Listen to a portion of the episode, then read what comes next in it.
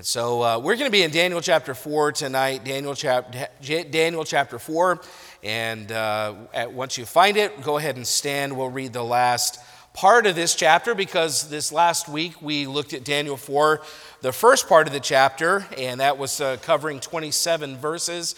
And so this one is uh, not quite as long this time, and yet we'll, we'll do some review as we go. Um, but Daniel chapter 4, verse, verse 20, we'll technically begin in verse 28 here. And uh, I'll do some review in case you weren't here Sunday night, just so you can catch up on the story. Daniel 4:28 says, "All this came upon the king Nebuchadnezzar. At the end of 12 months, he walked in the palace of the kingdom of Babylon. The king spake and said, Is not this great Babylon? You can imagine how he says it, that, that I have built for the house of the kingdom by the might of my power and for the honor of my majesty. There's already a problem. You can see it, can't you? Just full of pride he is. Verse 31 While the word was in the king's mouth, there fell a voice from heaven saying, O King Nebuchadnezzar, to thee it is spoken, the kingdom is departed from thee, and they shall drive thee from men and thy dwelling shall be with the beasts of the field. They shall make thee to eat grass as oxen, and seven times shall pass over thee, until thou know that the Most High ruleth in the kingdom of men, and giveth it to whomsoever he will. The same hour was the thing fulfilled upon Nebuchadnezzar, and he was driven from men, and did eat grass as oxen and his body was wet with the dew of heaven, till his hairs were grown like eagle's feathers, and his nails like birds' claws. And at the end of the days, I, Nebuchadnezzar, lifted up mine eyes unto heaven, and mine understanding returned unto me, and I blessed the Most High, and I praised and honored him that liveth forever whose dominion is an everlasting dominion, and his kingdom is, is from generation to generation. And all the inhabitants of the earth are reputed as nothing. And he doeth according to his will in the army of heaven and among the inhabitants of the earth, and none can stay his hand or say unto him, What doest thou? At the same time, my reason returned unto me and for the glory of my kingdom, mine honor and brightness returned unto me, and my counselors and my lords sought unto me, and I was established in my kingdom, and excellent majesty was added unto me. Now I, Nebuchadnezzar, praise, the, praise and extol and honor the King of heaven, all whose works are truth, and his ways judgment, and those that walk in pride he is able to abase. Well, he sums it up well there at the end, doesn't he? I'm just, tonight, I, well, this week I saw a video of a little boy, and he had poor eyesight from birth.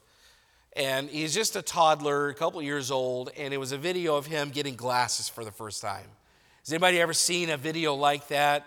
Or even, you know, there are times where they'll, they'll give him hearing aids for the first time and they hear the voice. Of, this is the little boy. He was, for the very first time, um, he was putting on glasses and he looks up at the face and then he hears the voice of his mother and he recognizes that it's his mother. And the light turns on and the grin gets big, and you just see this little boy finally understand well, I, he sees for the first time that's my mom. It's like the light bulb goes off, you know, on, I should say, and, and he has that aha moment. The blinder comes off, and he can finally see well, here, this story, we have a picture of a man who's blinded by pride. And the blinders, for just a moment, the blinders come off. And his response really is a help to us. In that when we are confronted with God's grace and the blinders come off, we really need to respond with humility. Because when we respond with humility, we have more grace from the Lord. When the blinders come off, is it time maybe for some of your blinders? Of pride to come off. Let's pray. God, we need you. I need you. And I pray that you bless the reading of your word. Meet with us, speak to us, and work in your word through us in Jesus' name. Amen. Thank you. You may be seated. Daniel 4, as we looked at last week or this past Sunday night, Daniel 4 is written um, as a letter from Nebuchadnezzar to all the people that he rules in his empire. We can go back to the beginning and we won't. I'll just give you the first verse so you see what Nebuchadnezzar was doing. It says, Nebuchadnezzar, Daniel 4 1, Nebuchadnezzar the king, unto all people, nations, and languages that dwell in all the earth, peace be multiplied unto you. So, this is a letter, a decree from the king of Babylon, whose name is Nebuchadnezzar, and he's writing it to all the people in his empire. Uh, it, it's almost like a State of the Union address, only this letter is written, written from a personal perspective. He's telling those that are reading it about a personal experience that he has had. And he writes, and we're not going to go through and read it all, I'm just going to review it, but he writes that he, he was resting in his house, he was flourishing. And that word flourishing means he was green, basically like a healthy plant. He was living a life of ease because at this time, Babylon was one of the more, most powerful countries in the whole world. Nebuchadnezzar was one of those most powerful men in the whole world, and he had conquered everyone he went after.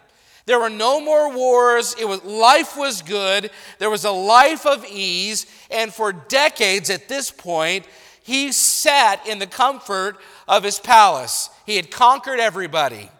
Uh, unfortunately, there's a problem, and that is this that he had achieved so much that it, it appears he forgot God. It appears, and, and we know by his own words, that he took credit for all of his success but, and he gave it to himself. He left God out of the picture, even though just a couple of chapters before in Daniel 2, Daniel very clearly told him that it is God that puts kings in their thrones, and it is God who removes them from their thrones. Nebuchadnezzar had forgotten about that.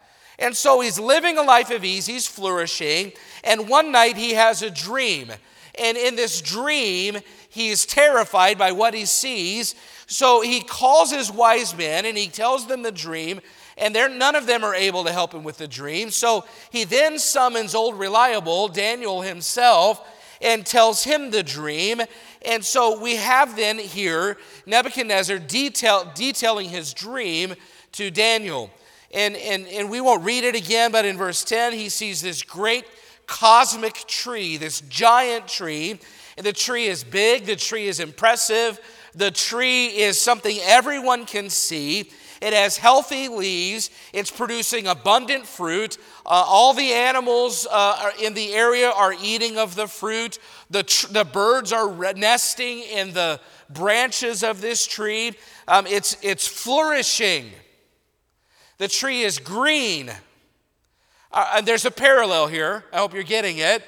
The tree is flourishing, the tree is green, the tree is at rest, the tree it, it has peace, it's producing, it's providing, it's enjoying its life.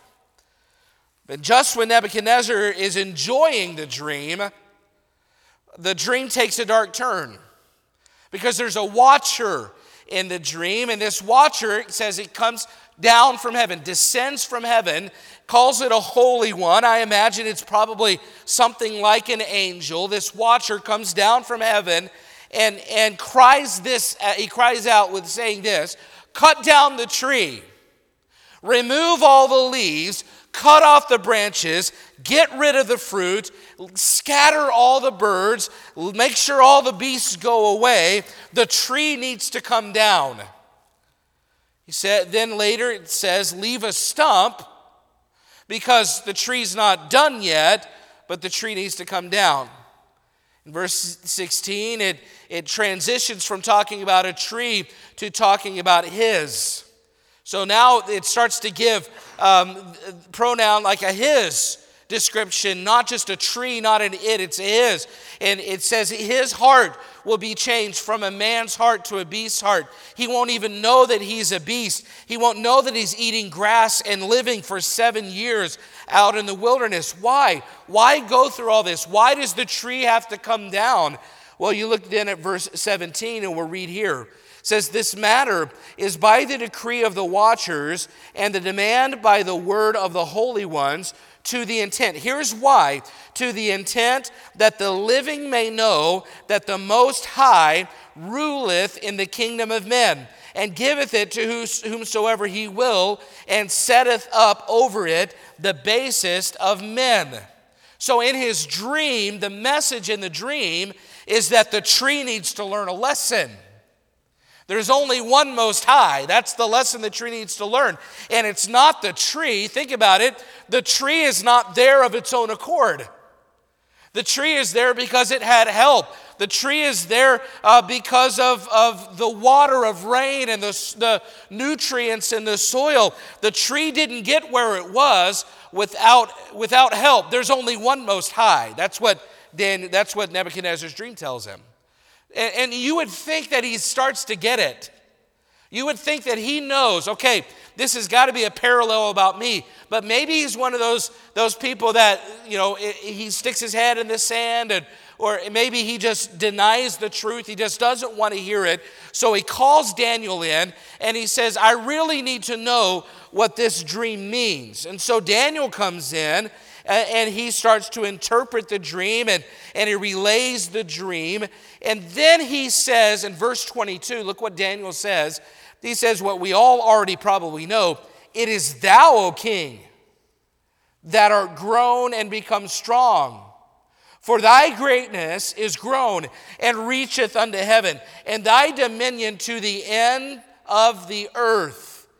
And whereas the king saw a watcher and an holy one coming down from heaven and saying, Hew the tree down and destroy it, yet leave the stump of the roots thereof in the earth, even with a band of iron and brass in the tender grass of the field, and let it be wet with the dew of heaven, and let his portion be with the beasts of the field, till seven times pass over him. This is the interpretation, O king. This is the decree of the Most High, which is come upon my Lord the king that they shall drive thee from men.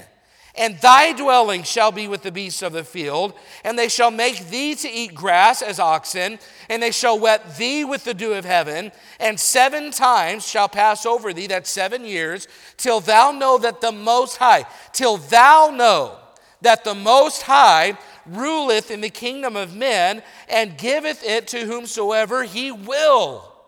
I mean, if, if he wasn't getting it before, he has to know by now. This dream is a look into Nebuchadnezzar's future, and that he has grown so full of himself and he has grown so full of pride. You might say he's gotten too big for his britches, as they say. He has blinders of pride on. He thinks that he built the kingdom that he rules. He thinks that he is the one that has conquered. He's worshiped like a god. We know that based on pagan cultures. For years, he sits in his palace and he thinks about how great he is. But there's only one Most High. And one thing I love that we looked at on Sunday is that God's the God of second chances, though. Because he says in verse 26, and whereas, and so Nebuchadnezzar, I just imagine Nebuchadnezzar is now like, oh no, this is not good. But look what Daniel says. And whereas they commanded to leave the stump of the tree roots, thy kingdom shall be sure unto thee. After that, thou shalt have known that the heavens do rule. Meaning, God's not done with you yet. He says, Wherefore, O king, let my counsel be acceptable unto thee, and break off thy sins by righteousness, and thine iniquities by showing mercy to the poor, if it may be a lengthening of thy tranquility. Daniel says you can change the course of, of you, perhaps by humility, can change the course of what God is going to do if you would just humble yourself. If you would just admit that you're a sinner, if you would just change your mind about things and, and, repent of your sins, cast off your sins. Listen, God is going to judge you if you stay on the course you're on, but you can humbly repent and maybe God will show you mercy. It's not too late. I mean, just the fact that God gives him the dream and Daniel gives him the interpretation, this is a second chance. This is God intervening, intervening in his life, giving him another, another opportunity. And you and I might say, well, then just humble yourself, Nebuchadnezzar. I mean, just humble yourself. Get on your face and, and, and, tell God you know that you've sinned. You know that you have pride. That, that you know that this sin of pride is serious before God. It's an abomination to God. Just repent and make it right. Unfortunately, Nebuchadnezzar thought he was the goat. Remember Sunday, the greatest of all time, G O A T, the goat. We talk about people that say they're the goat. You know, Nebuchadnezzar really thinks he's the goat. Uh, he, he's the greatest. By the way, and Brother Spillman pointed out to me on Sunday that the symbol for the greatest of all time is goat. And you know who the, what the goat represents in spiritual symbolism? It represents Satan. You know, so how fitting that the ultimate symbol of pride is the goat, and it's a picture of that first being that had pride in heaven is Satan himself. Here's Nebuchadnezzar. He's so full of pride that he has an opportunity to turn and he ignores Daniel's warnings. Why? Because pride makes us think we'll be the exception. Pride is deceiving. It makes us think we're something we're not. It makes us think we're untouchable. It puts us in a position where we don't see things clearly. And de- being deceived, though, doesn't change the fact that God hates pride in every form. We might be deceived, but we still have a responsibility to acknowledge that we have pride. It's an abomination of God, and the blinders need to come off. Here's some lessons, I think, from this that we can learn. If you want the blinders of pride to come off, you must recognize that God is God and you are not. You must recognize that God is God and you are not. There's only one Most High. He rules over heaven, not us. To this point in the chapter, it's been Nebuchadnezzar writing in first person. I don't know if you noticed that. I, Nebuchadnezzar, I, Nebuchadnezzar. But look what happens in verse 28. There's a tense change. Uh, it says, All this came upon the king Nebuchadnezzar. So to this point, it's Nebuchadnezzar writing, This happened to me, I, King Nebuchadnezzar. Well, verse 28, there's a transition from King Nebuchadnezzar writing in first person. Uh, now it's in third person. Someone's writing about the king. It's likely Daniel now writing about this seven year period where the king is basically out of his mind. Here's an interesting thought. See, pride makes us think we're in control, but we're really not. It so incapacitated Nebuchadnezzar that someone else got to write his story. He was no longer the one calling the shots. See, pride makes you think you're in control, that you're the one calling the shots, but really it takes the control out of his hands. You see, and let me just say this you don't want to be someone else's illustration. And pride will make you one. Eh, you know, and I've used illustrations of, especially of young people that, that have pride in their life and they refuse to submit, and they refuse to repent, and they become an illustration that someone else is now writing about. Well, here's Nebuchadnezzar. He's no longer writing his own story, someone else is writing for him. Look at verse 29. It says, At the end of 12 months, he walked into in the palace of the kingdom of Babylon. The king spake and said, Is not this great Babylon? I, I can't do a, a good, you know, pious voice tonight. That I have built for the house of the kingdom by the might of my power and for the honor of my majesty. You know, Nebuchadnezzar is likely walking around the roof of his palace. He's likely on the roof of this gigantic, beautiful palace in the middle of Babylon. And make no mistake about it, Babylon was impressive. Stephen Miller records these amazing details. Listen to these details of the city. It was shaped as a huge rectangle surrounded by a broad and deep moat. And beyond the moat was an elaborate system of double walls. The innermost wall was 21 feet thick with defensive towers at 60 foot intervals. The outer wall was 11 feet thick, complete with additional watchtowers. And beyond this system of walls was another set of walls. The inner walls of this second set was 23 feet thick, and the other wall was 25 feet thick. Large enough for chariots to travel along the top. The walls were likely 40 feet high. The Ishtar Gate opened to a 1,000 yard procession way that led all the way to the temple called Marduk, and an additional 53 temples stood within the, the city walls. A 400 foot long bridge spanned from, spanned from east to west across the Euphrates River that ran right through the city. Nebuchadnezzar himself had three palaces. His, his primary palace covered 350 by 200 yards. It contained a beautifully decorated throne room, and, and he also had created or, or made the Hanging Gardens, which was one of the seven ancient wonders of the world.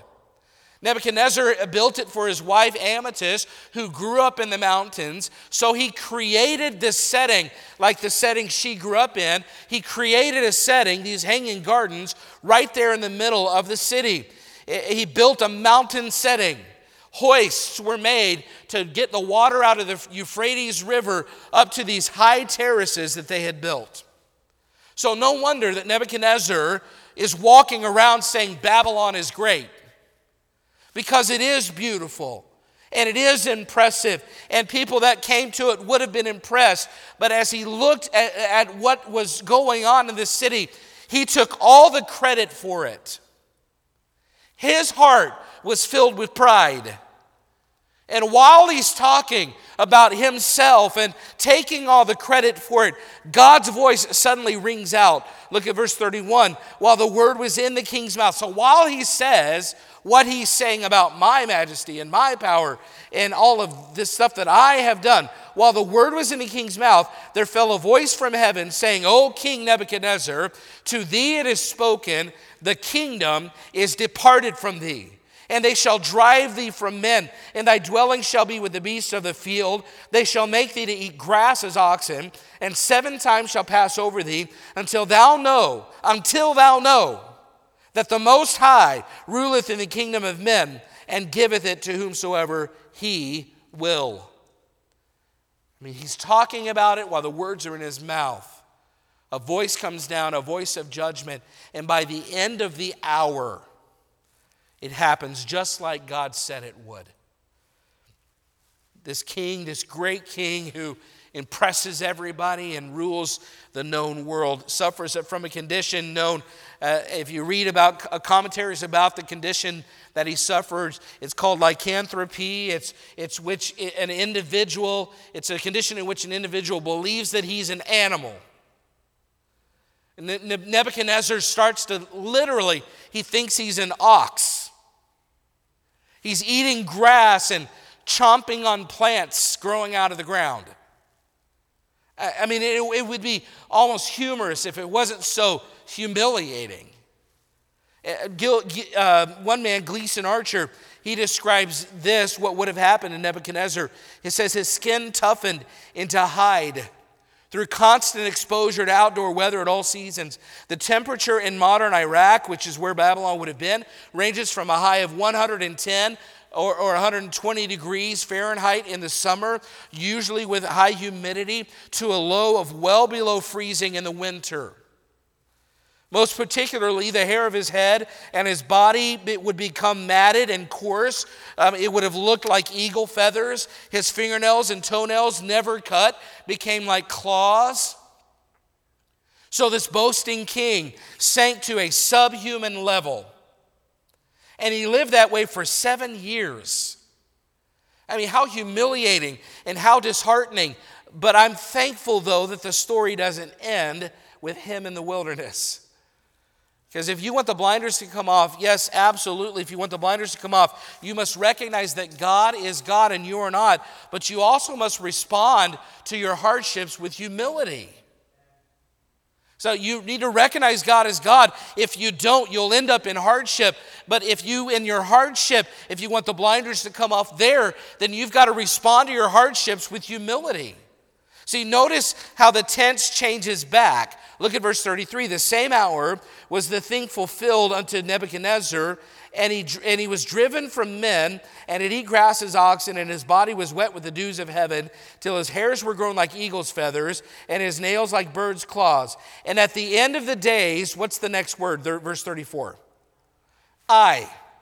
So there's a, thir- there's a seven year gap between verse 33 and 34. And for those seven years, someone else wrote Nebuchadnezzar's story. But in verse 34, at the end of those seven years, now it's Nebuchadnezzar writing again. He's given his own personal testimony because he comes to his senses. At the end of the days, verse 34 I, Nebuchadnezzar, lifted up mine eyes unto heaven, and mine understanding returned unto me. And I blessed the Most High, and I praised and honored him that liveth forever, whose dominion is an everlasting dominion, and his kingdom is from generation to generation. So after seven years, he comes to his senses. And I don't know the, the, the circumstance, I don't know the situation. We don't, we're not given that, so apparently that's not important. Um, but one, one man wrote this It is important to note the connection here between the exercise of faith and the return of reason. While he was full of his own importance, Nebuchadnezzar's world revolved around himself. It did not strike him how unrealistic this was until he was brought low by illness. Sanity begins with a realistic self appraisal. You see, some people get a glimpse of God and they humble themselves, like Isaiah in Isaiah 6. He saw God sitting on the throne, right? And he said, uh, Behold, I am undone. I am a man of unclean lips. Isaiah humbled himself. Nebuchadnezzar had an opportunity to humble himself, but he didn't. So God put him in a position to humble Nebuchadnezzar. See, some of us, we humble ourselves, and that's the way it ought to be. But some of us are so hard headed that we have to learn the hard way. And we could humble ourselves, like Nebuchadnezzar could have humbled himself when Daniel told him to, um, but many of us end up in the wilderness. We go through the hardships. We have to go through the tough times. We have to end up in the dirt. We have to end up in the mud before we finally get it. And, and Nebuchadnezzar has to be humbled by God because he just wasn't willing to learn the lesson on his own. He's a learn the hard way kind of a guy. And you say, well, that's so mean. I don't know why God would do that. No, understand, this is all an effort on God's part to extend grace to Nebuchadnezzar. See, don't, don't take this as a sign that God hates him. No, in fact, this is proof that God pursues him because God chastens the ones that He loves. He comes after us, He pursues us. And it is often, though, that we, in the hardships that He lets us uh, be turned to Him. The hardships are often the things that draw us back to God. Sometimes we have to go through the hardships to recognize I need the Lord again when we could have humbled ourselves at the beginning and we were too proud to do it. Well, there will be times in our lives that our pride gets us to our lowest point.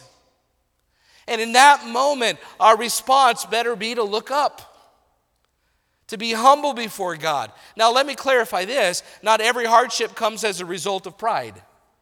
Just because you're going through something hard, it doesn't mean that it's, it's your fault. I'm not saying that. But I will say this that every act of pride will result in hardship.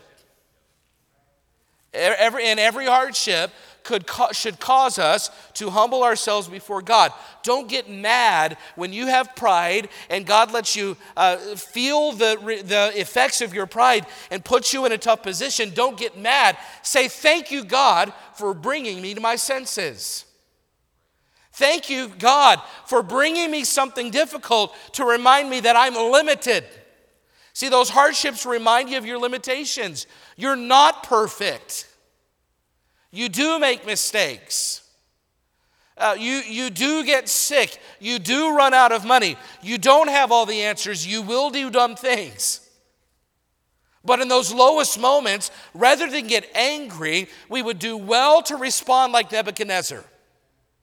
See, look what Nebuchadnezzar does. In verse 34, at the end of the days, I, Nebuchadnezzar, lifted up mine eyes into heaven, and mine understanding returned unto me, and I blessed the Most High. And I praised and honored him that liveth forever whose dominion is an everlasting dominion, and his kingdom is from generation to generation. And all the inhabitants of the earth are reputed as nothing, as, and he doeth according to his will in the army of heaven and among the inhabitants of the earth, and none can stay his hand or say unto him, What doest thou? At the same time, my reason returned unto me, and for the glory of my kingdom, mine honor and brightness returned unto me, and my counselors and my Lord sought unto me, and I was established in my kingdom, and an excellent majesty was added unto me.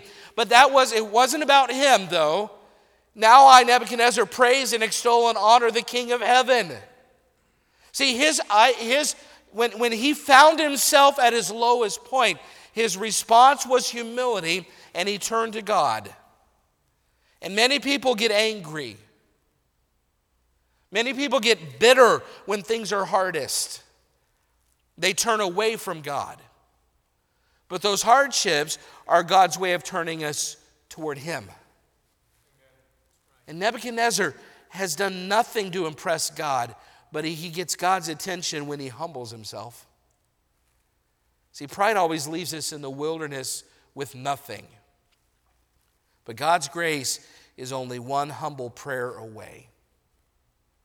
And in your hardest moments, God is one prayer away, one step. That's how quickly He responds to our humility. Isaiah 57 15 is one of my favorite verses. For thus saith the high and lofty one that inhabiteth, inhabiteth eternity, whose name is holy. I dwell, he says, I dwell in the high and holy place with him also that is of a contrite and humble spirit. To revive the spirit of the humble and to revive the heart of the contrite ones. God dwells in the high and holy place, but he doesn't dwell there with the kings. He doesn't dwell there with the powerful and the mighty and the wisest. No, he dwells there with those that have a humble and contrite spirit. When we turn to God in humility, he always responds with grace. He loves to extend grace. And if you and your pride have been brought to a place that is a low point, as soon as you have an opportunity to respond with humility, you better do it because His grace is just one click away.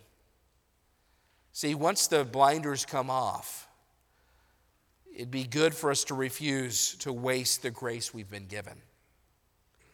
Because sometimes, you know, the blinders come off, God extends grace, we humble ourselves, and then we go on our merry way. Say, well, I have God's grace, and I, that's all he. Re- I mean, I, that's all he requires. I, yeah, I was in a low spot, but I humbled myself, and now look at me. I'm right back where I need to be. But I don't get that sense from Nebuchadnezzar. Look again at verse 37. Now I, Nebuchadnezzar, praise and extol and honor the King of heaven, all whose works are truth, and his ways judgment, and those that walk in pride he is able to abase. He says, Now I. Like something has changed in Nebuchadnezzar. It used to be he would walk around and be in pride over his kingdom and over his, his achievements and over all the stuff that he has built. But now he says, But now I, now I walk to praise God. Now I remember that it is really God who is over all things. It is really God uh, whose ways are judgment and his works are truth. It is really God that is, that, that is able to abase those that walk in pride. Do you see a turning point? See, I don't know that if Nebuchadnezzar ever got saved, but I do like to think that he genuinely placed his faith in Jehovah. This seems like an act of faith, an act of humility. And by the way, it doesn't matter how far your sins have taken you or how far you've gone, that God's grace is really just one step away because you could be as far away from God as you think you could be, and nobody can love me here in the wilderness of your sin. But we find out in this text right here that God is one prayer of humility away. If you will simply have faith and turn to Him, He responds with grace every single time. And we learn that about this. But one thing I know about Nebuchadnezzar is he made good use of his opportunity. He, ref- he didn't waste it. He said, Now I know. And we don't, we're not, we don't know what happened, happened to Nebuchadnezzar after this, but I like to think he lived the rest of his days following Daniel's God. See, sometimes I wonder if we truly recognize the opportunities of grace we've been given. Say, oh, yeah, I was at a low point and I had done this and done that, and I was at the lowest point I, you could possibly, uh, you know, even imagine. You wouldn't ima- believe where I was. And God brought me out of it. I'm really thankful. And then we go about our way like, you know, God has nothing to do with our daily lives. And we forget that, that if without God's grace, boy, we would be in a mess. And how many, I just asking, how many sins have you committed in your life? Please don't answer out loud. It's a big number. How many times has God forgiven you? It's a big number. And if your answer is mine, which is all of them, that means that God is a God of more than just second chances. No, He has extended grace to me time and time and time and time and again. I don't deserve to be standing here breathing, much less looking at His Word and talking to you about it. I mean, multiple times, multiple times, thousands, thousands upon thousands of times. I have failed God, and yet when I go to Him and confess my sins to Him, He still forgives me. He has extended grace to me more times than I could ever tell you about. And yet, I, there are days where I live my life as if He hasn't really made a big difference in me. I do my thing and I almost forget that He's God. I know that's an indictment on me, but I think that's the human condition. It's very easy to walk by sight instead of walk by faith and forget that if without God's grace, I wouldn't even be alive today.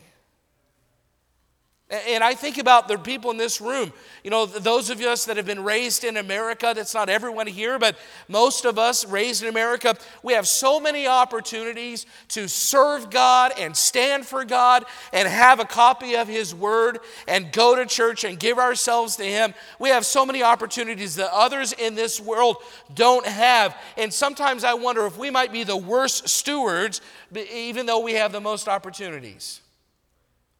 There are those in countries that aren't allowed to serve God freely, making a lot more of their opportunities than I am in complete freedom to serve Jesus Christ. Think about those that have been raised in Christian homes. That's my story. It's not everyone's story in here. And I, and I hate that. I wish everyone could be raised in a Christian home. Eh, but if, listen, if you've been raised in a Christian home, and I think about these young people right here, then if you have a background like mine, you've been afforded a lot of grace. And I wonder how much I've actually made of the grace that God has shown in my life. What have I done with the grace I've received compared to what somebody else had to start with and what they've done with their life? One thing I know is this the, most zealous Christians I've met in my life are often the ones who've been saved out of a tough life. They were at the lowest point because they recognize God's grace. We can be saved so long that we forget. Without God's grace, we would not be where we are. My point is this the best thing you can do, like Nebuchadnezzar, the best thing you can do after humbling yourself and receiving God's grace is to make sure you don't waste it. If God has ever shown you grace, he deserves your very best. 2 Corinthians 6, Paul said to the Corinthians, We beseech you that ye also receive not the grace of God in vain. Meaning it's possible to receive God's grace and produce nothing with it. You know, in other, in other words, we don't turn what God has done in your life into something that is empty. We've all benefited from God's grace. Don't make it vain by taking it for granted. Why don't you and I tonight recognize that without God's grace, we would be nothing. And like Nebuchadnezzar, say, Now I. Now, I, I mean, I know what God did for me, and now I, I'm not going to waste my opportunity. I'm going to read my Bible because this is God's revelation. That's that now I. Now I'm going to spend time with God in prayer because He is a God of grace and He deserves that from me, and I want to know Him. Now I will give myself to his church because he loves the church and gave himself for it. Now I will commit myself, commit myself to this place. Now I will be a friend to someone who needs me. Now I will be a witness to somebody who doesn't know Jesus Christ. Now I will be an encourager at church instead of just coming and wanting somebody to give me a blessing. No, I'll go. Now I'll, I will go and be a blessing to them. Now I will do this for God. Now I will do that for God. Now I will surrender my life to God. Listen, if God has given you grace on any level, it is time to say, Now I. I'm not going to waste the opportunity that I have. And I think far too many of us settle and waste the grace. And I would encourage you tonight to be thankful for God's grace in your life, that He removed the blinders in your life at some point. And don't waste what He has done in you. Not everybody has the opportunities that you have, that we have. Is, is it time for some blinders to come off? Maybe. Maybe you need to recognize God as God and you are not, and you've been full of pride in some area and you won't let Him be over you. You refuse to submit. Maybe that's true of you. Maybe it's time to respond with humility. You know what He wants you to do, and it's time to just be re- responsive and be humble. Or maybe you've received, the blinders have come off and you've received His grace, but you've been wasting the grace. That you haven't done a lot with it. You accepted it, but you haven't really taken any steps. I don't know, do the blinders need to come off? Or maybe you just need to stop and be thankful that at some point in your life, God showed you grace and you don't want to waste it. There's probably applications for everybody here tonight. Let's stand together and give God an opportunity to work in us. Appreciate your attention tonight. Have the blinders come off? Do the blinders need to come off? And if the blinders have come off, you, you, are you wasting the grace that God has shown you? A kind of still going back, reverting back to living for yourself. Let's not do that. Let's take the grace God has given us and do the very most we can with it. Father, we need you tonight. To pray for your help. Just pray that you'd help us to be humble, just like we heard tonight. Help us to be humble like Nebuchadnezzar and uh, not, not forget what you've done for us to make the most of the grace that you've bestowed upon us. Lord, we love you. We need you there's anyone here tonight that doesn't know you as Savior, I pray that you would give them um, hope in this message. That the hope is that no matter how far away we are, how far we've fallen, that there's nobody outside the reach of God's grace. He will forgive all sins, and He wants to draw us near to Himself. God, I pray if there's anybody here tonight that respond for salvation, let them do it.